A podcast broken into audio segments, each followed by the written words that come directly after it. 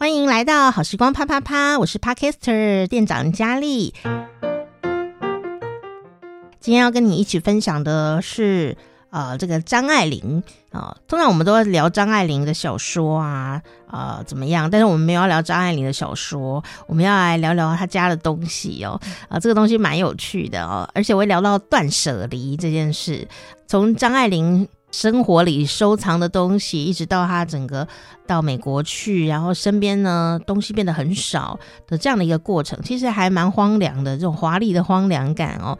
那今天呢，我们就要用一种很生活的角度呢，认真的来聊一聊哦，这个张爱玲的断舍离。赶快来听今天的好时光啪啪啪。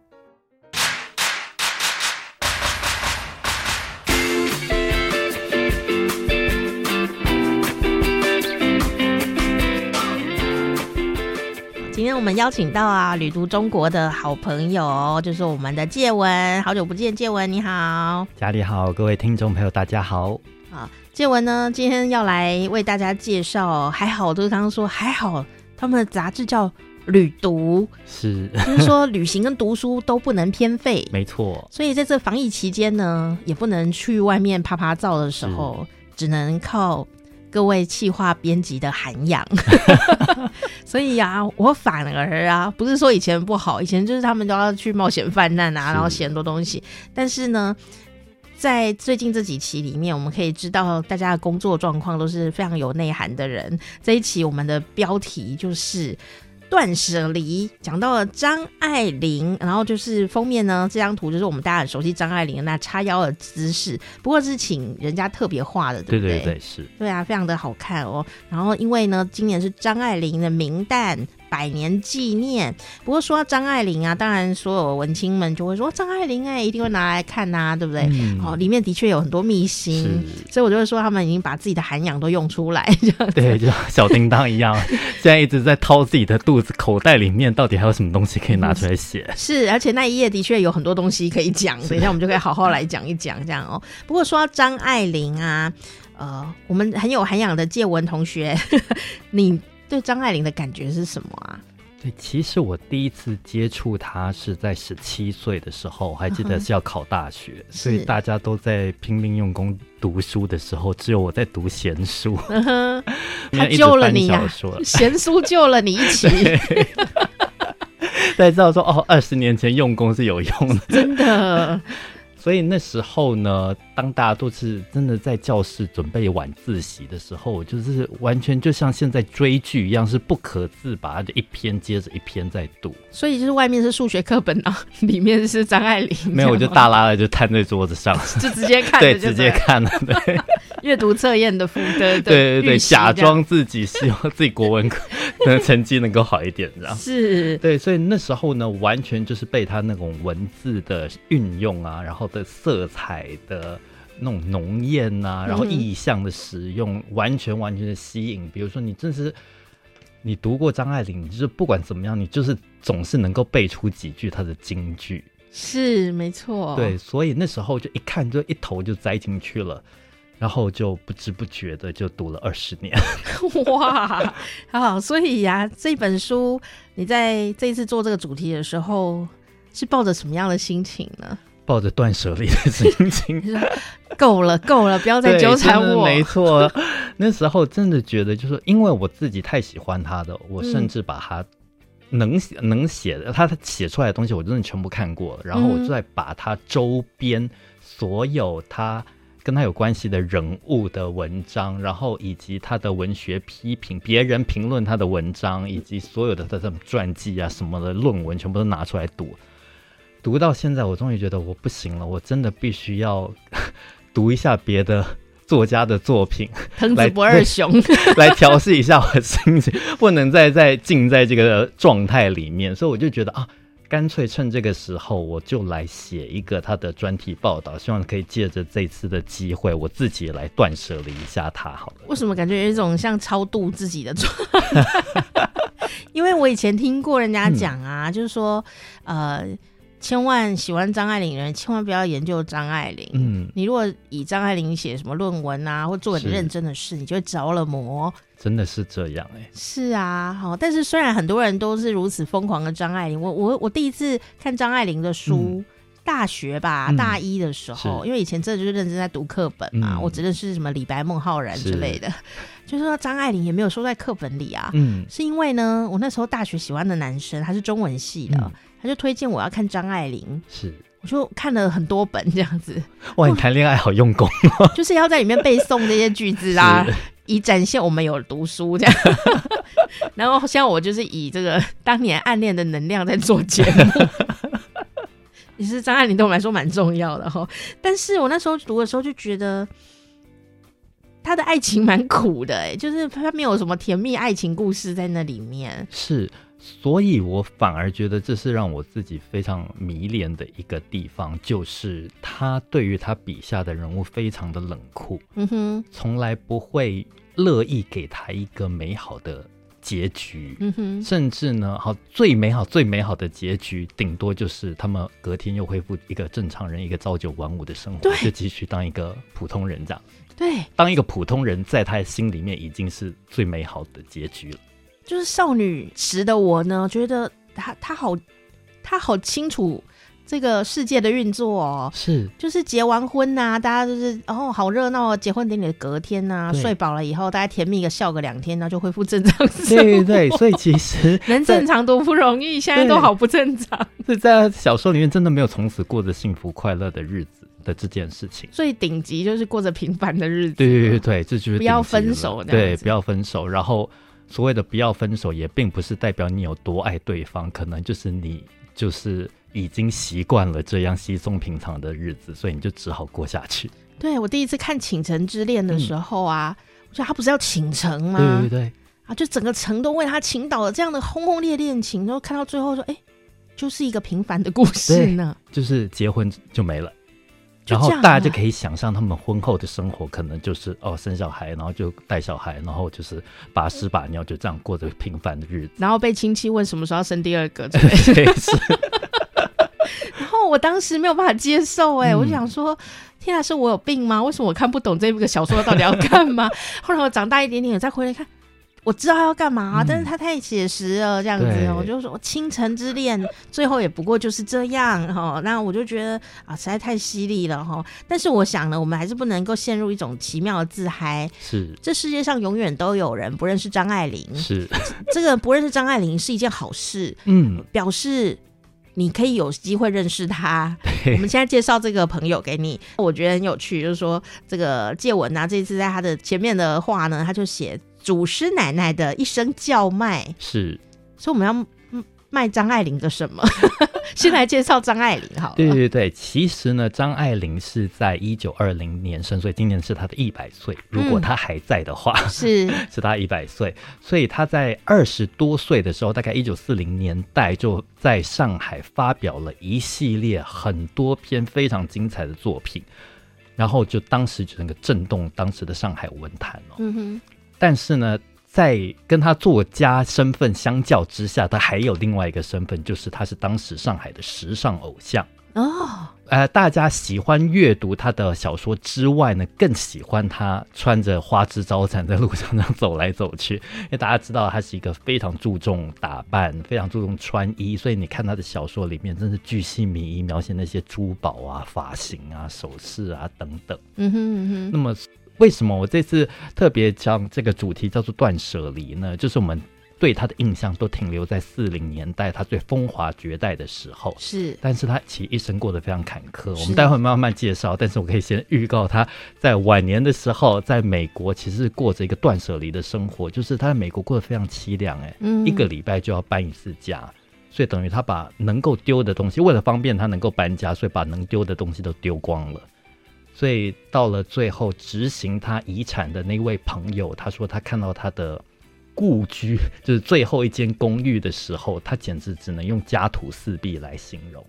如果有读过他小说的朋友，你就可以参照一下他小说里面那种富丽堂皇的场景，然后再想象一下他在七十五岁的那一年在美国住的那个家徒四壁的公寓。就可以知道为什么这次要用断舍离来当做标题。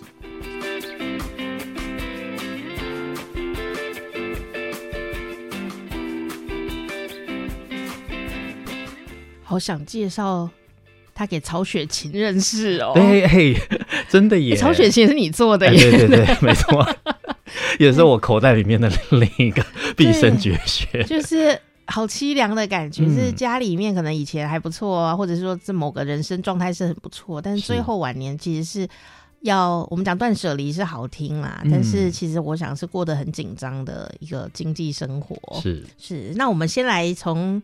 要先从他的小时候开始讲起喽。诶、欸，好啊，好啊。这次呢，他很精心哦，断舍离不是真的只是断舍离东西。嗯，我们借文呢匠心独具哦，断舍离刚好用用到他的人生的三个阶段，这样。对，其实我们断舍离一开始当然是是指的是物品物欲这件事情，然后呢，第二个阶段我们就可能要开始断舍离我们生命中的。不美好的人际关系。哦，对，我们有啊，那个什么三十五岁要断绝的朋友。对对是。然后比如说你的恶老板，你可能要断一下。是是。对，所以，我们这一次呢，也在“断舍离”三个字，也在指他曾经断过的他生命中的一些不堪的人物。嗯。比如说他的亲情、他的爱情等等。是。比如说呢，我们第一个单元呢，就在。指的是他在上海曾经断绝过他跟他父亲、跟他母亲的关系。是对。其实，如果大家对张爱玲有一些依稀的认识的话，可能知道她的家世非常显赫。对，她其实是李鸿章的曾孙女。嗯哼。对，所以其实她真的系出名门哦。那你知道，能跟李鸿章结为亲家的？就代表他妈妈那边的那个亲戚也是大有来头，对不对？是是。所以其实他生在一个双方爸爸妈妈家庭都是非常显赫的一个家庭里面，那可以想见，他的爸爸肯定是从小被严格的训练，成为一个将来就是要去考科举、要当大官的一个一个学者。嗯哼。那么我自己在做这一期的时候，我自己能够想象为什么他爸可以。变成后来那个样子。那他爸爸因为就是从小到大读了太多四书五经，读了太多《论子》《孟语》呃，《孔子》《论语》呃，《论语》《孟子》《孟子》在干嘛？读了太多《论语》《孟子》，你读太多了。然后呢，结果他居然生在一个改朝换代的时候，居然科举被废除了。啊，我好想跟他谈一谈后防疫时代 的心情。对，我就是想说啊，假如我真的是读了很多书，但是结果大学联考取消，我连大学都没得上，我肯定会自暴自弃的。如果是我，嗯，所以他爸爸也是开始自暴自弃，开始吸鸦片啊，然后开始嫖妓纳妾等等，嗯，所以张爱玲其实从小就得不到太多的父爱。那同时母亲那边也是这样哦。那母亲那边呢是怎么回事呢？就是他妈妈生在一个名门，那当然会裹小脚。嗯，因为是富家千金，是结果没想到一双小脚居然拦不住他追求自由 的这件事情。他天生的基因就是向往自由。我真的是生了一对姐弟，一双儿女，但他完全不把他们当一回事，就觉得我要去追寻，去国外追寻我的呃旅游经验。妈妈真的超强的，对。然后甚至他裹了一双小脚，然后还到处去滑雪啊，去 游泳啊。哦、我觉得最强的就是。张妈妈，所以其实他从小，张爱玲也从小就是被妈妈撇在一边，她妈妈就跑去欧洲啊，去印度，去东南亚游历，快乐的日子。对，没错。所以其实呢，她在妈妈那边也得不到多少的母爱，嗯，导致她从小就是非常敏感，就冷眼旁观，就觉得她好像认识了所有世间的人间冷暖这样。嗯哼哼，是啊，哎，所以她小时候的家境是好的吗？算是好的，毕竟系出名门。但是因为爸爸没有办法考科举的原因，嗯、所以等于是他家完全没有任何收入，就守着一份祖产在过日子。所以爸爸也是无薪假的状态了，对不对？对对，无薪假。然后爸爸在后期因为迷上了吸鸦片，因为鸦片其实是算是开支蛮大的，就是算吸毒的状态。对对对，所以呢，爸爸又没有收入，又要吸鸦片，就变得后期他非常的吝啬。嗯，所以。变得张爱玲也在钱这件事情也开始斤斤计较，是，所以她投胎在一个有钱，而且是是一个很好的人家，嗯、但是却亲眼目睹了整个算是家道中落的对对对的过程。然后妈妈虽然呃裹小脚，但大江南北的奔跑，我们听起来就觉得很很很赞赏这样的一个古典女性嘛。是。但是身为她的小孩，小孩对，她没有带他一起出国，真的是。然后也很花钱，对，也很花钱。他妈妈也是。就是带着他祖先留给他的一箱古董，然后到处就卖古董来赚旅费，这样。他妈妈很像现代人呢，是哎、欸，因为现代人如果年轻人赚了一笔钱，就说我要去国外住一阵子啊，妈妈就会骂啊，你才赚多少钱就要把钱花光，是是。但是张爱玲的妈妈就是这样哎、欸，对，她甚至明明没有钱还要去旅游，所以她那时候在英国旅游的时候，其实已经所剩无几了，她自己的。那个家底，然后呢，所以她就干脆去工厂当女工。他可以，他可以，就是去那种做皮件的工厂帮人家缝皮包，然后就一边赚取他的旅费这样。然后她是一个裹小脚的女生，对，裹小脚的女性。他他太强了，她如果让她去澳洲，她还会切牛肉呢。真的是一个好现代的女人哦 哦，但是呢，她的小孩可是不这么想这样子、嗯、哦，所以她怎么跟爸爸妈妈断绝呢？我记得她。以前我们看读张爱玲的小说，里面都是有很多华丽的东西。是，那我们想能够写出这个东西的人，应该是整个生活过得很好，才能够写出来，嗯、就像曹雪芹那样子。是是是。但是后来我在读那个散文的时候啊，就发现说他小时候其实过得很拮据，哎，就是他本人可能也没有办法穿什么漂亮衣服这样子。嗯、所以真的就是像我刚才讲的，因为他爸爸没有收入的这件关系，嗯、又要花钱吸毒，所以导致这样一代又一代。他跟他弟弟也是开始自己很有意识的觉得我们家已经开始家道中落了，我们不能够继续这样花钱下去。嗯，是，所以这一次啊，在这个段这个地方就讲到亲情这件事。除了在里面你会看到很详细的这个故事之外啊，然后这个借文也帮大家放了相关的一些作品，你可以做参照。这样，嗯、那作品你就回家自己看，你可以做延伸阅读。那当然呢、啊，这个旅途中我还是要去旅嘛，嗯，我们为未来的旅行做准备。所以在上海你也整理了几个景点，对不对？对对对，而且这个景点有点特别啊，主要都是电影院。嗯，对。我自己就私自就帮大家想说，大家应该对他有一点了解，所以可能就不用再介绍他的公寓了。因为如果像我们像这种张明，查一下就会对，对，对我们这种粉丝，我们去上海就是第一个就要找他的公寓。他是不是有一个改改成一个咖啡店？对对对，公寓的一楼，他以前住的公寓的一楼变成他的主题的咖啡店。嗯、那所以，我这次呢就额外介绍了，就是他的曾经去过的电影院。嗯、那因为电影对他来说是一个他。创作上一个很重要的养分，是因为其实张爱玲的作品一出来的时候，其实有点像是我们现在去漫画店租的言情小说。对，哦、对当时人来说，你说总裁系列吗？对对对，它其实是一个非常非常通俗的一个男女之间恋爱的故事的作、嗯、作品，这样。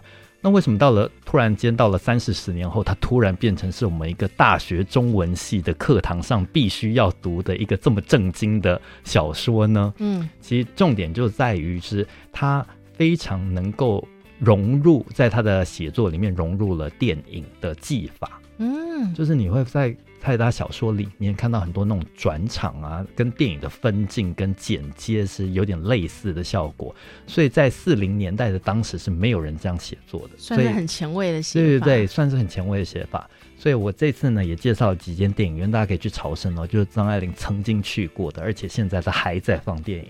嗯，也是一个时代风景哎。对。所以这些电影院里面，我介绍了四间，最年轻的也已经九十多年了吧？哇塞！对，所以大家到现在还在放一些钢铁人啊、美国队长，所以大家可以去感受一下张爱玲曾经坐过的那个位置。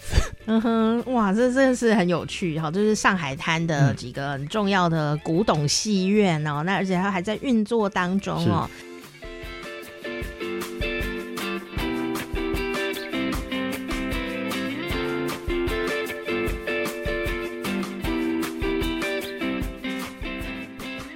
当然啦，断舍离，接下来我们就要讲到舍这件事情。嗯、那我们呢，这个就把他安排在他到香港的这段时间。是他其实去过香港两次，第一次呢就是念大学，他去香港大学念书，嗯、是，然后后来回到上海之后，就突然间发表了很铿锵有力的各种作品，这样突然一夕之间就成名了。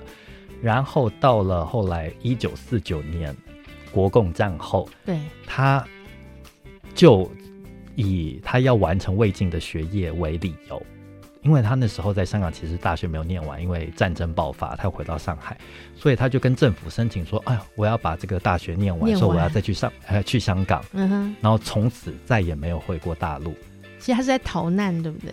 对，所以大家就猜说为什么？因为他大家看他作品就知道他太爱上海了，嗯，爱的不得了，爱到大家发现他去了美国之后完全写不出东西来。就他晚年就是作品的量就写了很少，对，不像他以前年轻的时候可以一口气就发表个几十万字，嗯哼，所以大家就想说，这么爱上海，可是为什么居然一去不回跑去香港？那有人就说是因为他不想在那个共产党的统治下生活，嗯、那有人就说。因为他跟胡兰成的一段爱情，导致他也被挞伐，说你跟怎么跟汉奸谈恋爱之类的。哦、是。那我自己觉得也有可能，就是他真的就想断掉跟胡兰成的这段感情，就是干脆远走高飞，我就是离开伤心地，眼不见为净。是。就跑到了香港。是。然后所有的这个张爱玲的张迷们，讲到胡兰成，都各自有一一番心事，这样。是。所以我们还是要。认真介绍一下胡兰成啊，嗯、不然每次人家听到胡兰成好像是渣男的，其实他不是哎、欸，他文章写的非常的好，是的？所以我们还是要帮他证明一下，嗯、请介绍一下胡兰成胡先生。对，胡兰成呢，其实在认识张爱玲的时候，比他大应该大十五岁左右，十四十五岁左右。嗯哼，所以那时候呢，他已经是一个结过三次婚、生了五个小孩的中年男子。也是蛮厉害的。对，然后呢，遇到张爱玲是一个虽然写了很多爱情故事，但是从来没有谈过恋爱的一个少女。对，然后两个就因为互相欣赏对方的创作，然后一拍即合，这样，然后从一个原本是粉丝跟读者之间的关系变成恋人的关系。嗯哼。但是呢，胡兰成同时有另外一个身份，就是他除了是作家之外，他还是一个汉奸。嗯哼，对，他其实，在汪精卫政府底下做，等于是现在的文化部长这样的职位。嗯哼，所以我当时在年轻的时候读他们的关系的时候，我就觉得说，因为太爱张爱玲，当然会为他很不值。嗯哼，就会一直痛批胡兰成，想说怎么会跟这种人在一起啊之类的。但是我现在长大之后呢，我再去做这个专题的时候，我突然有点理解，就觉得他们除了，当然前提是他们两个对于文艺上的爱好能够匹配，两个人就是你讲的话我听得懂，我讲的话你也听得懂。那另外一个原因就是家世上，因为其实张爱玲没有太多的选择，嗯，以她一个一个初出茅庐就获得这么大名声的一个天才作家，然后又是李鸿章的曾孙女。有谁敢去追她？说的也是，真的就只有胡兰成这种不要脸的人，一个渣男，然后就觉得厚脸皮的人能够敢去追他。那还有第三个原因，我自己这是我自己小人之心度君子之腹了，就是当时毕竟是日军控制的呃上海租界，嗯，所以如果你发表文艺作品，你很有可能会经过审查。对，所以刚刚好胡兰成这个。呃，汪精卫政府文化部长的这个头衔可能会带给他一些掩护或保护。嗯哼，那反过来就是胡兰成自己身为一个文化部长，他当然也希望可以多结交一些文化界的人士。是，所以他们两个就越走越近，这样一切都很合理耶。嗯，我自己猜的啦，希望他们，希望他们，在天之灵不要觉得我乱讲话。就是讲这段故事的时候，我忽然就想起《滚滚红尘》，然后翻到下一页说：“嗯、哇，就是滚滚红尘。对” 三毛的《滚滚红尘》在去年吧，还是前年？嗯、对对，有修复，有修复版上映嘛？嗯、我就赶快冲去看，因为那时候上映的时候我还很小啊。我就说：“哇，那部片好红哦！”这样，结果、嗯、啊，我就觉得我去看之前啊，有一点担忧，因为我喜欢三毛。嗯、然后啊，我在看之前我有点担忧，然后看完以后那个担忧就实现了。嗯，果然。为什么呢？嗯、但不是电影不好的关系，我觉得我长大了，嗯，我已经对不是那个年纪了，是，就是我比戏里的主角年纪都大，嗯，然后我去看的时候啊，我就觉得为何要这样这样子？然后里面讲了那个林青霞跟秦汉演的那个故事，其实就是刚刚讲那个张爱玲跟胡兰成故事，很像这样子。对对对对，所以。虽然这是一个三毛他自己独立的创作，嗯、是他不是改编什么张爱玲的什么传记或者什么，但是你就是很难把你自己对很难不联想到这件事情，就是你看到一个文艺女作家跟一个汉奸的故事，然后旁边她的闺蜜，然后你就马上会联想到哦，这就是张爱玲跟胡兰成还有她自己的闺蜜闫英三他们三个人的故事，所以。真的没有办法哎，就是当然张爱玲她也讲过，她说像《红楼梦》这件事情，很很很多人会把它当做是曹雪芹的自传，嗯、而不把它当做是一个独立的作品看待。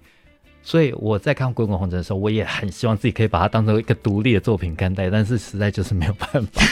你就是会想到这件事情，的确是因为太像了。嗯、好，但我看《滚滚红尘》有一个收获就是，哇，他们真的长得很漂亮。对对。哦，那个画面真好看。哇，对。怎么怎么会有人男的女的这么好看？对，所以我那时候看到《滚滚红尘》，小时候看到《滚滚红尘》的第一个想象就是，好啦。我原谅你爱上了胡兰成。假如胡兰成是长这样的话，长得像秦汉一样，但是胡兰成不是秦汉呐、啊。好啦，那如果是林青霞跟秦汉，又是另外一个故事。哇，好纠葛，好纠葛哦。嗯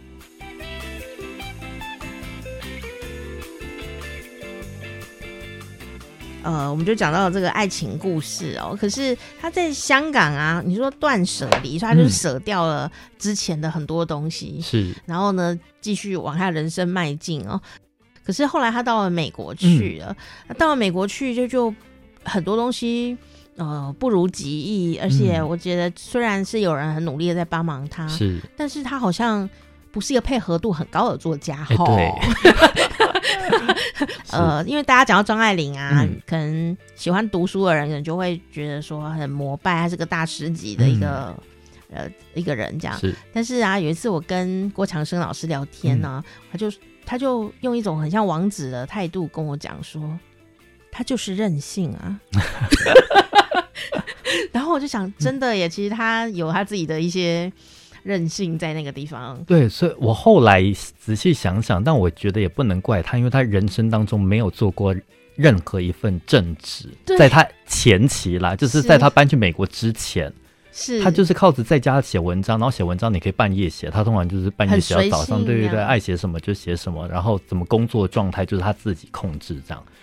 到了后期，到了美国之后，很多人帮他介绍去一些大学啊，或者一些研究中心啊去做学术论文的研究。嗯，那么一来就是他第一次。接到这种我朝九晚五必须要进办公室的这个工作，是他第一次做这件事情。那二来就是他其实是一个创作的人，他并不是一个做学术研究的人，嗯、是完全不同的概念。对对对，所以导致呢，他也是在上班的时候变成他好像每天，据他同事说了，就下午才进办公室，然后到了半夜才回家，然后所以跟同事也没有多大的接触，因为就是时间完全错开这样。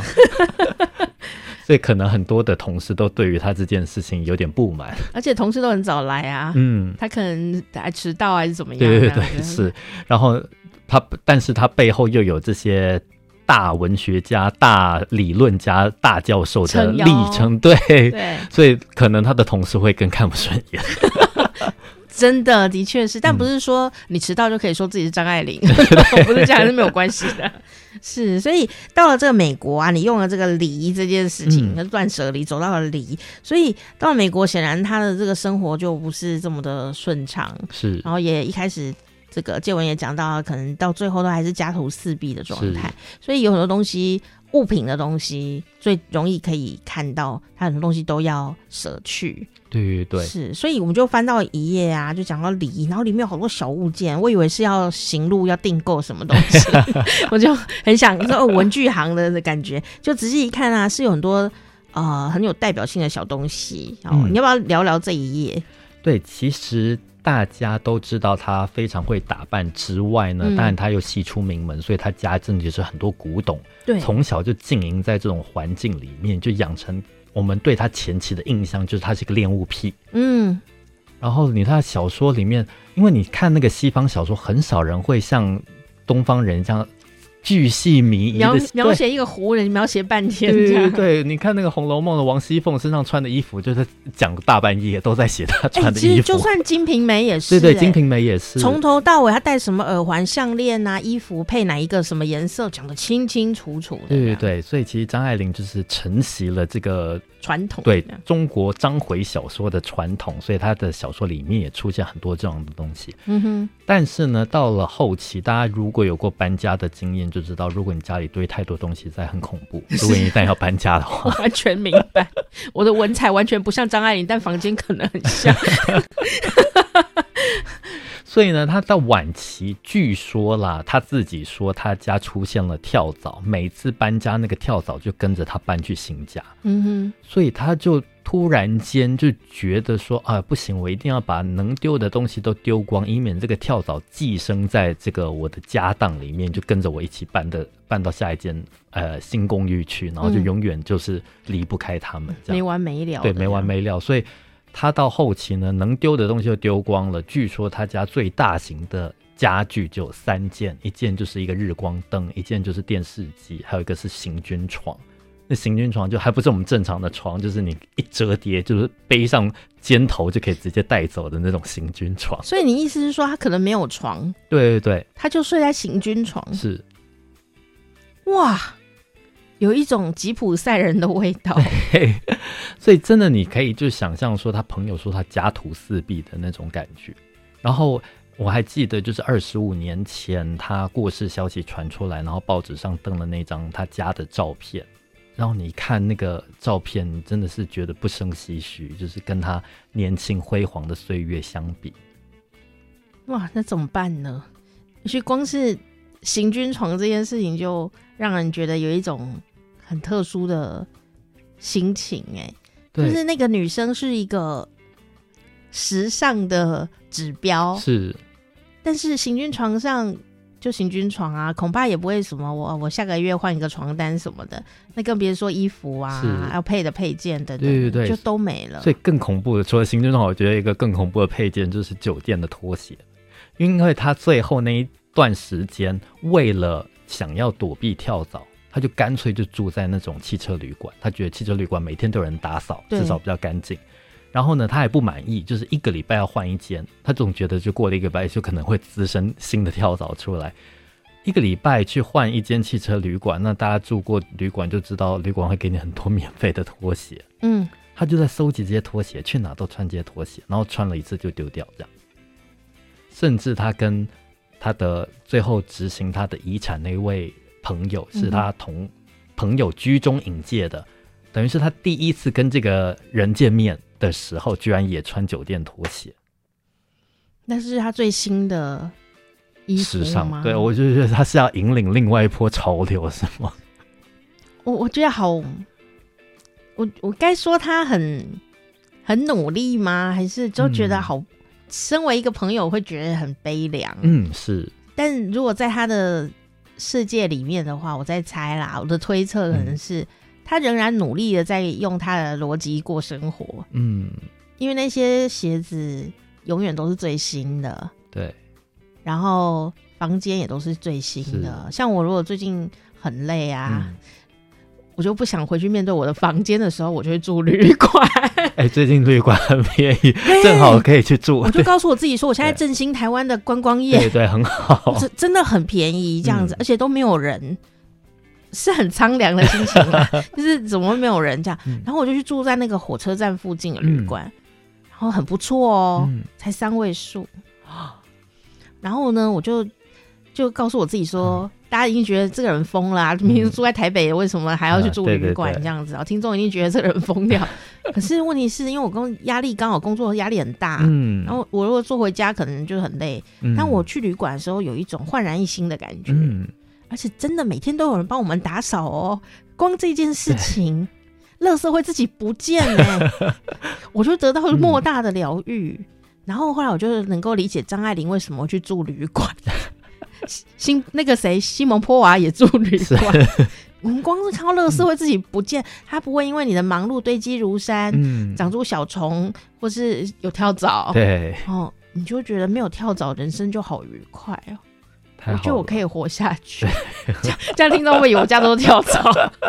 对，所以我完全可以懂那个心情。嗯、然后我有一阵子也在收集那个 酒店拖鞋，就觉得它好新哦，这样子。嗯、然后后来我克制了这件事。嗯就是克制你自己看到那个新的拖鞋不要再拿了，嗯，因为你根本就可以买一双好的拖鞋，没错。你为何要一直拿那个拖鞋？你就想说，可是还有松，为什么不拿？就有一种缺乏的心情，嗯。然后你要一直告诉自己，自己其实很富有，你富有到可以买一双属于你的拖鞋，嗯，你才能够。抑制自己去拿那些免费的拖鞋。对，我最近就是我也是在迷上了断舍离这件事情。我以为你迷上了拖鞋，所以我后来就发现有一个人，他跟我说：“你必须要买一一套好的睡衣，对，否则你会舍不得丢衣服。你总是看到这个衣服已经穿旧，你总是觉得啊，可以当睡衣穿，对。然后你的旧衣服就越积越多，你会舍不得丢，对。”所以你就家里就积累了旧衣旧衣服，总有一天你就觉得啊，总有一天可以当睡衣穿嘛。所以他就我那时候读到的那一段句子，就是你必须要有一套真正的睡衣，就是好的东西，对，好的东西是。然后呢，而且是比你平常用的更好一点，对。然后你要很喜欢这个东西，是充满恋爱感，没错没错。断舍离的重点是恋爱感，对，怦然心动。我就是买了一双好的拖鞋，嗯、喜欢的颜色。还要三位数哎，你知道吗？嗯、就是听众也觉得 主持人不是很有钱，没有，没有，跟那个酒店一样的价钱，一双拖鞋可以住一晚酒店，还没有哦，大概住半天。因为以前我买拖鞋的时候，因为一直读书时候的习惯就是很拮据这样子嘛。嗯、然后呢，那个拖鞋你可能就是觉得两位数就可以处理完的事，对对对，或者说你穿家里的拖鞋根本没有花过钱这样。嗯、所以呀、啊，我后来就是发狠的买了一双三位数的拖鞋啊，嗯、我才再也没有拿拖鞋回家过。我觉得这是好事，真的是好事，真的。所以听众朋友，如果你有收集东西的那种，而且不是。收集好东西哦，对，很多妇女女生很容易收集一些未来可能会用的，对，但没有很好的东西。但实际上，那个未来你永远都等不到，对，你都不知道那个未来到什么时候才会到来。你不如买一个好一点的，现在就开始用。对对，没错。它，你每天用它都很开心，所以每天都想要穿一些起毛球的衣服当睡衣，然后你根本都不会再穿它。没错。所以我刚刚借我讲那个东西，真是蛮重要。其实有时候我们那种囤积东西的。是一种对未来的没有安全感。是，那你其实应该要对自己好一点，除非你像张爱玲，她可能下个礼拜要住哪都不知道，这样子，可能真的就是还是以收集拖鞋产生一些小快乐。最后长大长到这个阶段，我才能理解他的某些行为模式，这样子。嗯、是，所以这一次我们你毕生的这个努力呀、啊，你认识了他也是二十年了。那你做了这一次的专题以后，心境有什么不同吗？就是我真的就是可以断舍离他了，我可以现在可以开始研究其他作家，在我的 百小叮当的百宝袋里面多塞几个毕生绝学进去。所以这个断舍离后的十个成长是指你自己个人的成长吗？我自己真的觉得，其实我这次写完这个专题之后，我甚至还大病了一场，然后还就是病到我自己都觉得自己要得新冠肺炎的感觉，嗯、就是发烧啊，然后就没有咳嗽啦，但是就是喉咙痛啊等等，然后所以。我突然间觉得，是不是我在写作的时候真的是旷日费时，然后就是完全一头栽进去？你是呕心沥血这样，真的是在做这件事情。但是大家也不要觉得这期可能会很难读。我觉得是对于一个完全不认识张爱玲的人，这样你读完之后，你就可以知道他的生平大概是怎么样的一回事。然后希望可以更吸引大家去进一步的去阅读他的小说。所以你研究他，应该研究的很透彻吧？希望可以这样讲了，对。那他最喜欢吃什么？我记得他好像很爱吃甜的东西。对，他非常喜欢吃甜的东西，然后软的东西。呵呵，嗯。所以如果是你的话，你吃过那么多大江南北的美食，嗯，你会推荐他吃什么？他其实他自己最喜欢吃奶油蛋糕啊，嗯，就是最简单的那一种海一层海绵蛋糕，然后一层奶油，一层海绵蛋糕，一层奶油那种，然后上面放一个草莓，他就是最喜欢吃。那我们就介绍他吃红叶，红叶蛋糕。对啊，因为你这个大江南北的走一回以后，嗯、如果今天张爱玲还活着，然后经济状况允许。你会怎么跟她介绍你喜欢去的地方？你觉得她会喜欢去哪里？我觉得还是咖啡厅。嗯哼。对，因为其实他小说里面也常常写到，因为其实上海是一个非常时髦的城市。嗯，在当时候来讲，所有中国的第一个东西都是从上海进来的。最大的星巴克现在也是在上海。所以其实呢，他的小说被归类为海派小说，就是因为他的小说或散文里面常常写到这些当时候最时髦的东西。嗯哼，所以你就可以在他小说里面读到很多那种蛋糕啊、咖啡啊，然后舞场。啊，然后甚至流行音乐啊等等，所以我自己觉得他如果现在还在，如果孩子来台北的话，我一定会带他去各式各样的咖啡。哦，是，然后他就会写出一个台湾的摩登生活。对，是。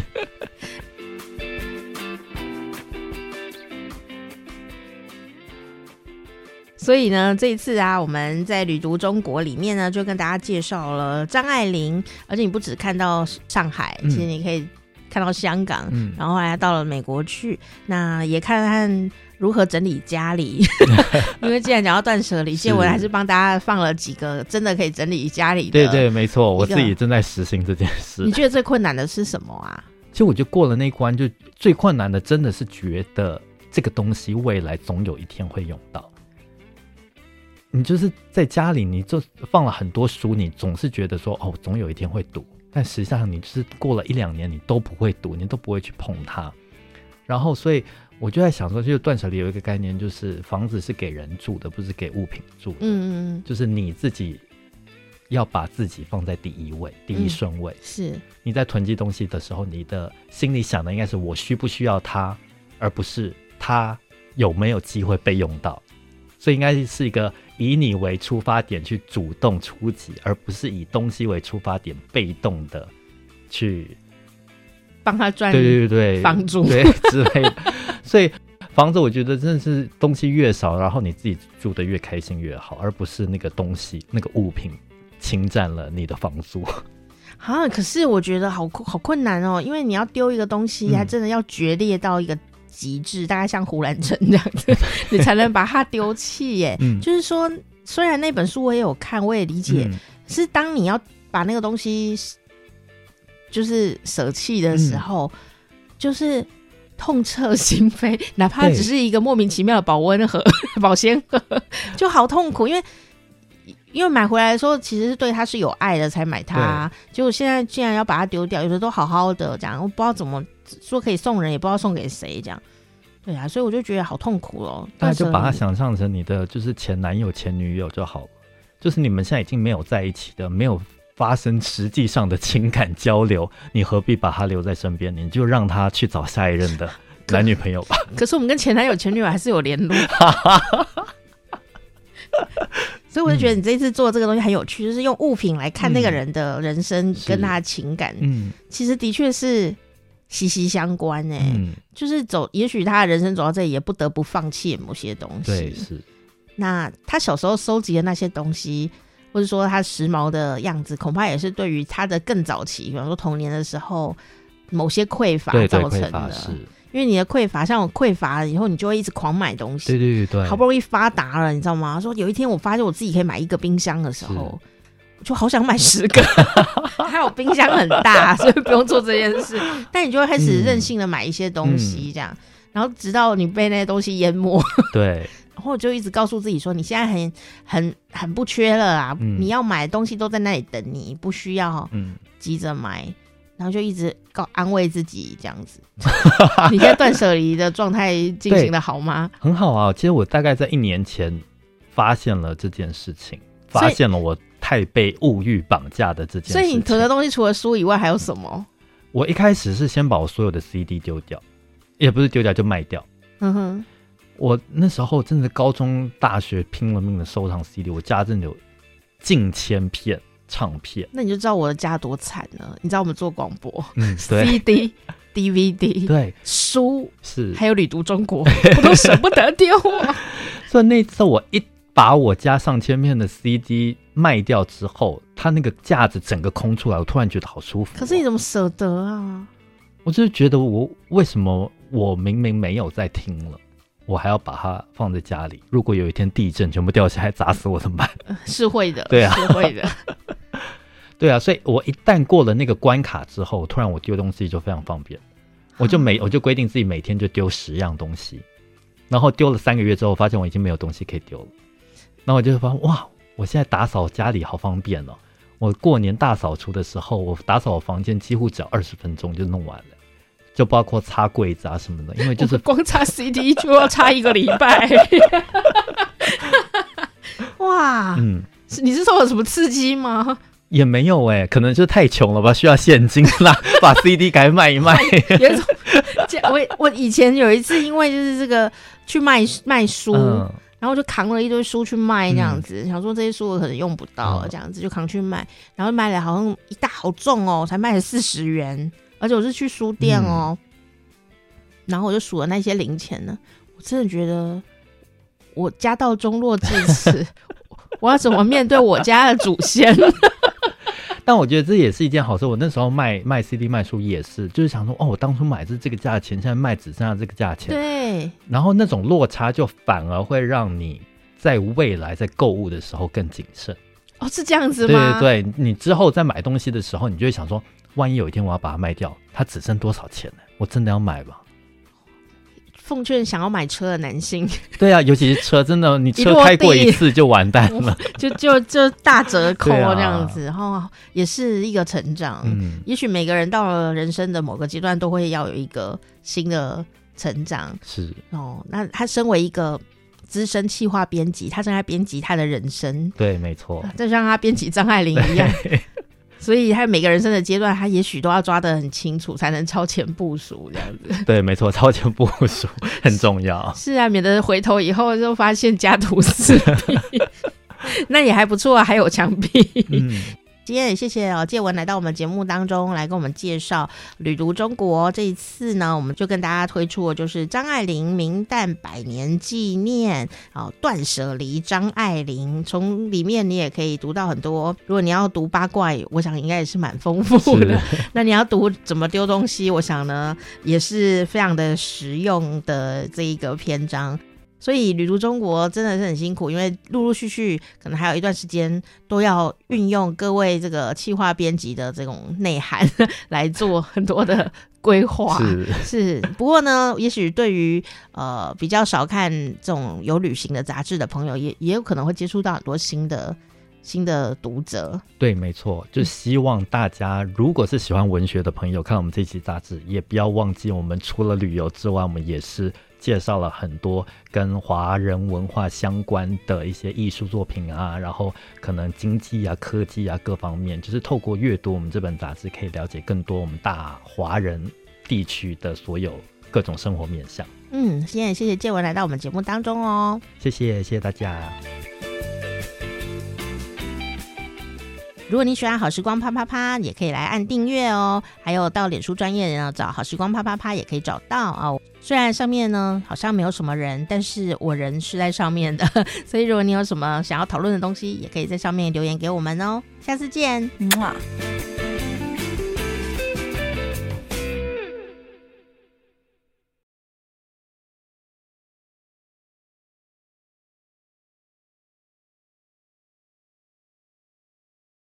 啊。